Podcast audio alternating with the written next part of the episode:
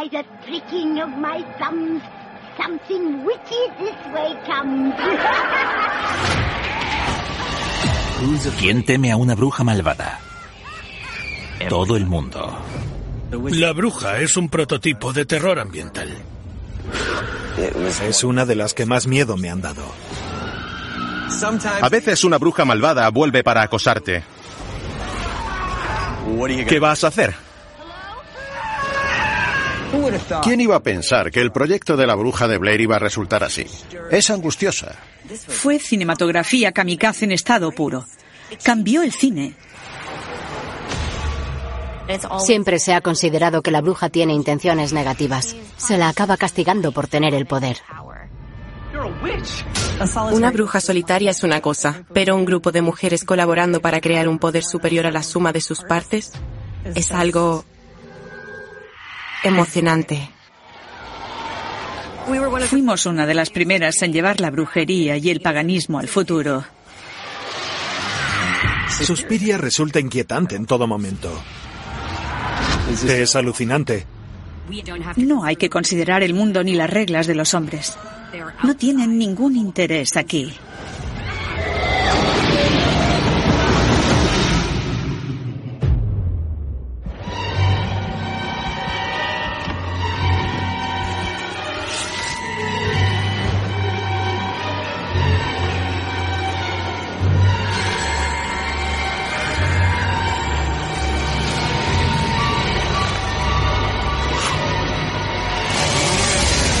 Eli Roth, la historia del terror. Las brujas. La bruja es una figura esencial en la historia del terror. La bruja malvada arquetípica es todo lo que nos dice la religión tradicional que no debe ser una mujer. Adoradora de Satanás, depredadora que mata a niños y que no teme a Dios ni al hombre. Como los buenos monstruos, una bruja mala hace lo que quiere y cuando quiere. Ese poder impenitente y muy femenino asusta a los hombres y fascina a las mujeres. En la vida real, las brujas fueron mujeres inconformistas perseguidas por fanáticos religiosos. Sufrieron muertes horribles por sus crímenes imaginarios.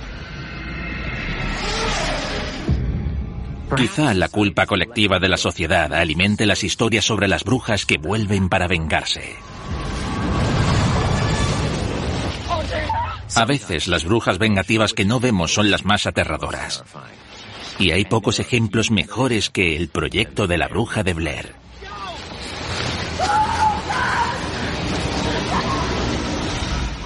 ¿Quién iba a pensar que el proyecto de la bruja de Blair iba a resultar así?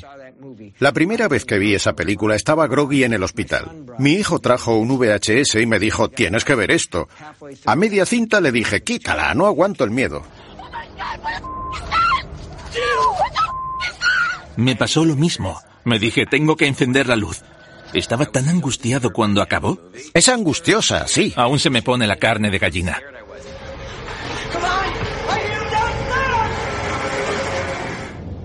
En el proyecto de la bruja de Blair, parece que la bruja esté en todas partes. Es como si el propio bosque fuera la bruja. No es solo una figura misteriosa que aparece por ahí. Toda la experiencia es misteriosa.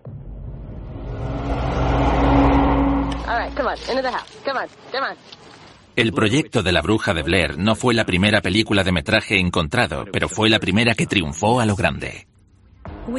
Se trata de estudiantes de cine que van al bosque para rodar un documental sobre lo que creen que es la leyenda urbana de la bruja de Blair.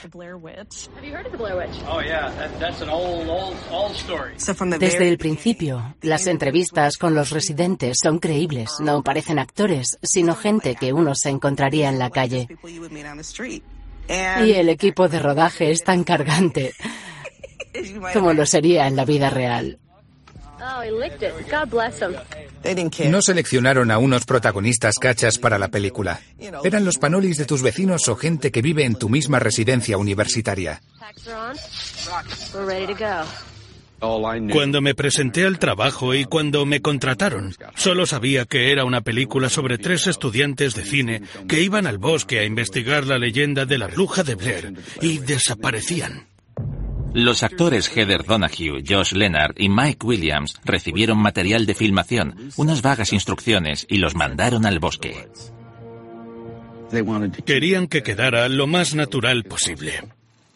Somos los tres filmándonos y grabando nuestro sonido. Y no teníamos relación directa con los directores de la película mientras rodábamos. Nos dieron un GPS donde habían programado puntos de referencia que estaban señalados en el mapa. Y debíamos encontrar el camino entre esos puntos. Sabíamos que encontraríamos cosas, pero no sabíamos qué eran.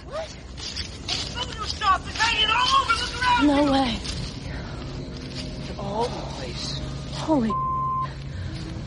Los efectos especiales, por así decirlo, eran piedras y ramitas, cosas que están en el bosque y son tan sencillas que parecen de verdad. No parecía algo colocado allí por un escenógrafo. Hayan pistas de la existencia de la bruja. Se sienten acechados, se pierden en el bosque, por lo visto a causa de una fuerza sobrenatural. Actúan de forma irracional. Acaban yendo en círculo y empiezan a cargárselos, uno por uno. Al final, por supuesto, mueren todos. Y así nos llegó la filmación en teoría a nosotros. Ese magnífico momento cuando está en el suelo. ¿Te está gustando este episodio? Hazte fan desde el botón Apoyar del podcast de Nivos. Elige tu aportación y podrás escuchar este y el resto de sus episodios extra. Además, ayudarás a su productor a seguir creando contenido con la misma pasión y dedicación.